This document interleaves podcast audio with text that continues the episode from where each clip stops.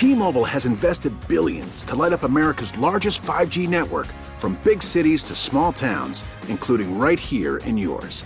And great coverage is just the beginning. Right now, families and small businesses can save up to 20% versus AT&T and Verizon when they switch. Visit your local T-Mobile store today.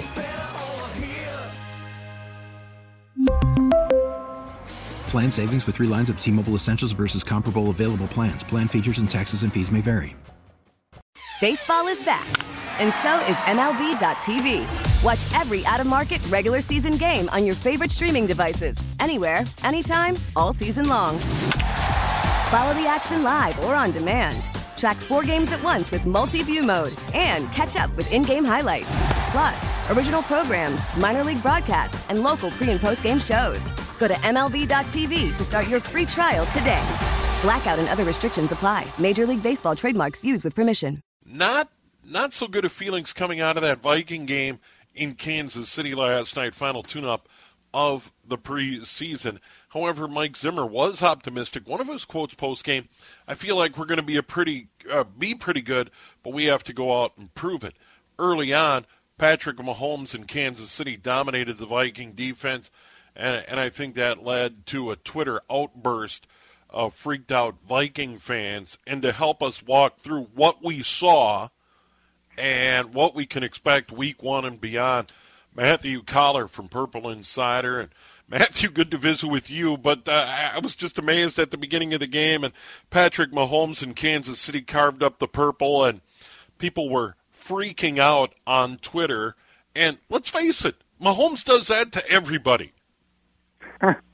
No, you're right. He does. I mean, there's no better quarterback in the NFL than Patrick Mahomes. And when the Vikings were not playing Patrick Peterson or Danielle Hunter or Eric Kendricks or Harrison Smith, that's about what it would look like. But, you know, right after Mike Zimmer said, I think we'll be a pretty good team, he also said, but if we get anyone hurt, it's going to be a big problem. And I think that's what you've seen throughout this entire preseason, where I think we know that certain guys are all pros and pro bowlers and they're proven and they're going to be good, but they're a hangnail away from somebody who doesn't know how to play. And I think we've seen that. Um, we saw that from the backup safeties, and Mike Zimmer called them out in the TV broadcast uh, last night, as he does have a tendency to do. But, you know, this is kind of what happens when you have a lot of star talent, you have a top heavy roster, and you pay a lot of people and you miss on a lot of draft picks is – you really have to hope that those stars are able to be stars because you've seen that the backup receivers can't really get open, and Kirk Cousins has mostly been throwing to tight ends and fullbacks and running backs when the first team has been out there. You've seen what the backup safeties, the backup linebackers, the, what they mm. look like. And so I know that a lot of people tweeted me and said, no one has great depth. Well, just a couple of years ago, Brian Robinson was a backup for this team, and so was Latavius Murray, and and so was Anthony Harris. Like those were those were your depth players.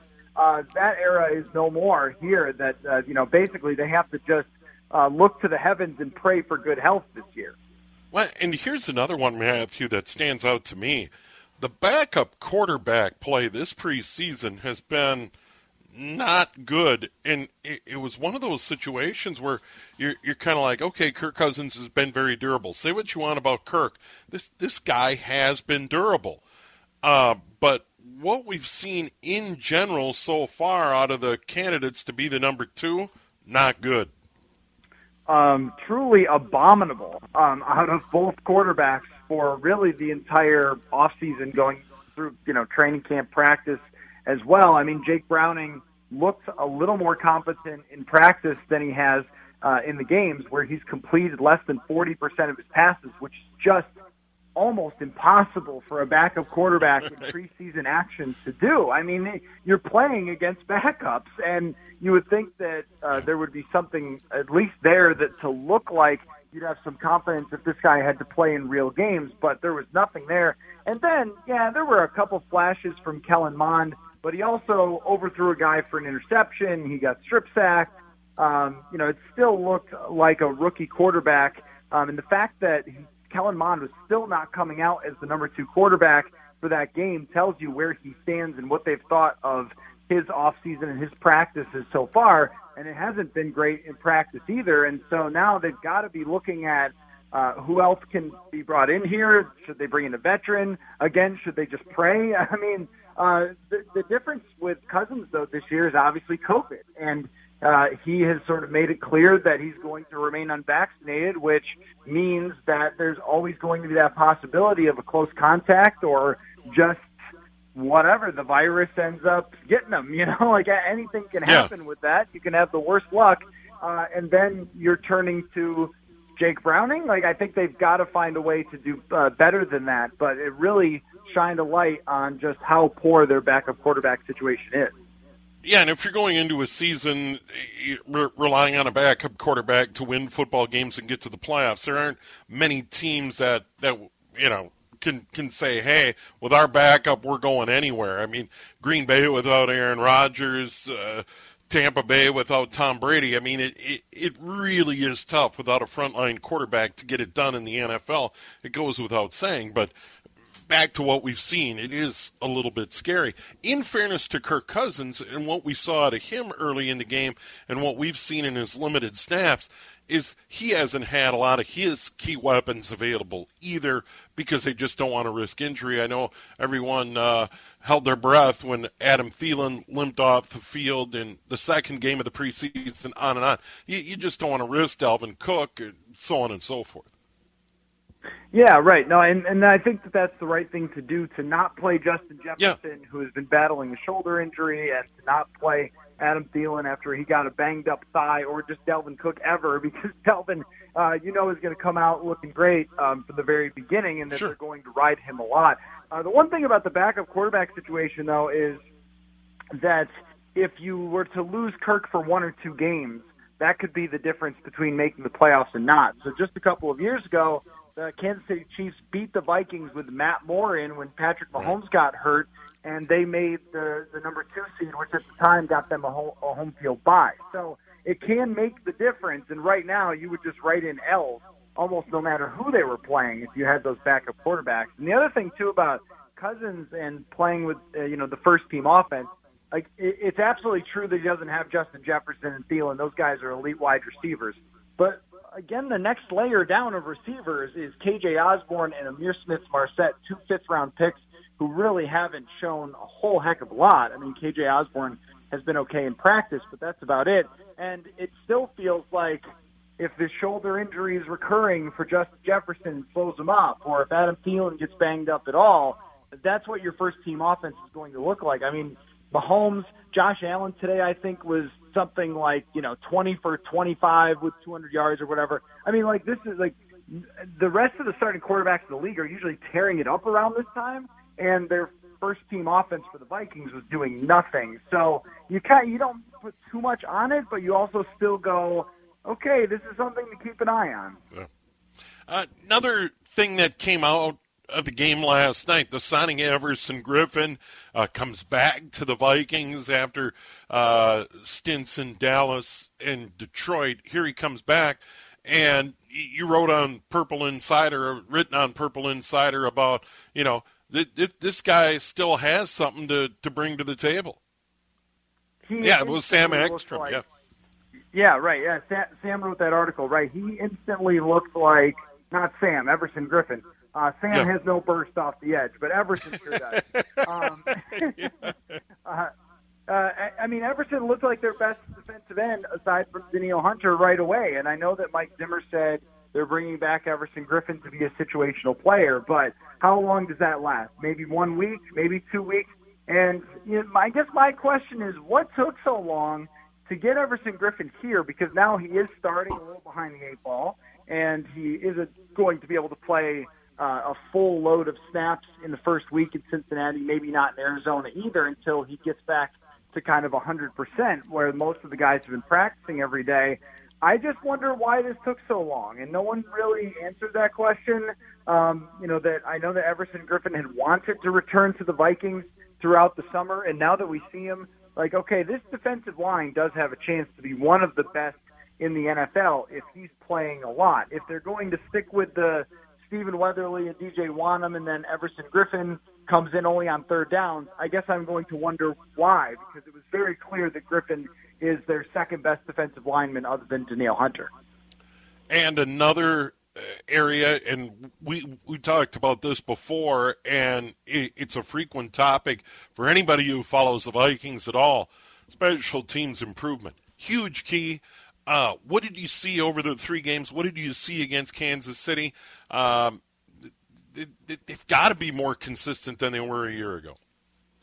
Yeah, I think what they've discovered is that they have a kick and punt returner, and that's Ihmir Smith-Marsette, their fifth round draft pick. He just has a quickness to him that you expect with a kick and punt returner, where it's that first step and you can just see it, whether it's in person or on TV, that the guy has that explosion when he gets the ball. And, and I think Marsette has that. He's had a couple of good returns, and they'll probably go with him to start the season because he took all of the return duties, I think, in the last two games.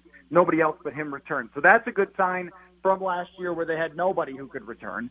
Uh, and now the kicker situation, though, is still up in the air, as it will always be for the rest of our lives, man. I mean, it just feels like they're never going to have this ever solidified. But right. um, Greg, jo- you know, Greg Joseph has had, you know, not a, a very successful training camp and preseason whenever he's been asked to kick from any type of distance. And we saw it again in these two preseason games where he had a 51 and a 52, missed both of those. Uh, in practice, he's missed the deep ones pretty often and made the short ones. And so I think they've got to look around and see if there are any other kickers that end up on the free agent market. Um, and then kind of here we are again, very last minute, looking around for a kicker. Yeah, and I I hate to put this on Mike Zimmer, but I, I think it is a fair criticism in what I've observed. If a kicker, and let's face it, all these guys have strong legs and can kick it a mile, it all becomes a head game. But if they come into a situation where they know the head coach is tough on kickers, that that's part of the head game. I, I think it's a self fulfilling prophecy that Mike Zimmer's been hard on kickers. You know, look look at what he did to the kid they drafted. And they gave him two games and he was gone. That gets around. Every kicker in the league knows what the situation is here. Yeah, and it does make you wonder, like, do kickers want to sign here because of right. that? And because, you know, even we saw Dan Bailey go from one of the league's better kickers to, you know, falling off pretty big last year. Although I wonder how much of that was physical too, because he'd had some injuries in the past, and so maybe that was part of it. But um, yeah, I mean, it is interesting that they just have not been able to pin down this position, um, and you wonder like how much is Mike Zimmer, how much is bad luck? These guys are supposed to be the, the most mentally tough kickers, right? I mean, because well, sure, I, you know, right? So I, I don't know. Like some of it could be just bad luck. There are other teams, Chicago, Cleveland. Like there are a handful of other teams that have a different kicker every year too. So I, I don't know if it's Zimmer's fault or it's just bad luck or what. I mean, but this year, where you could question is they just got a guy off the scrap heap in Greg Joseph. This was not a proven kicker. I think he hadn't kicked since maybe 2019 or 2018 um, in the NFL, and he had only had one season of kicking before this. So uh, this wasn't like you were bringing in Adam Vinatieri here, and then all of a sudden he started missing. They were bringing in a guy who doesn't yeah, even really yeah, have an NFL career, and then no competition with him either, which I thought was pretty interesting. Yeah, I, the the Matt Shoemaker of kickers they they brought in a Twins reference there. It's a cheap shot, not not fair. He hasn't even kicked in a regular season game for the Vikings, but it still is curious to me uh, on that dynamic on how it just seems to go that way, especially when you're guaranteed kicking indoors nine games a season. You think kickers would go, Right. I can kick in U.S. Bank Stadium eight games, and I get one in Ford Field for sure. Yeah, this sort of feels like uh, to make a Twins comparison. Um, they used to get the pitchers who threw like 87 miles an hour. They would pitch to contact, and they were like, you know, we're we're, we're really smart. We have this you know super system of figuring these Yeah, things out, sure. and eventually it just blew up on them. It feels that way uh, for a lot of Vikings positions. Like offensive line, every offensive lineman that they have almost, I mean, is moving positions all the time.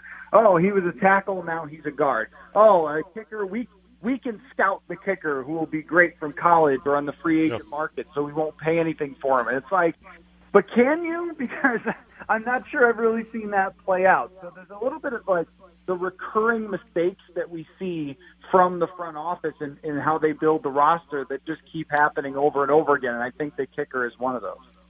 Well, good to visit with you. Uh, love the coverage. Uh, you and Sam Ekstrom and company at uh, Purple Insider. Great work. How do people subscribe? Yep, if they go to purpleinsider.substack.com, they can sign up for the newsletter and listen to the Purple Insider podcast.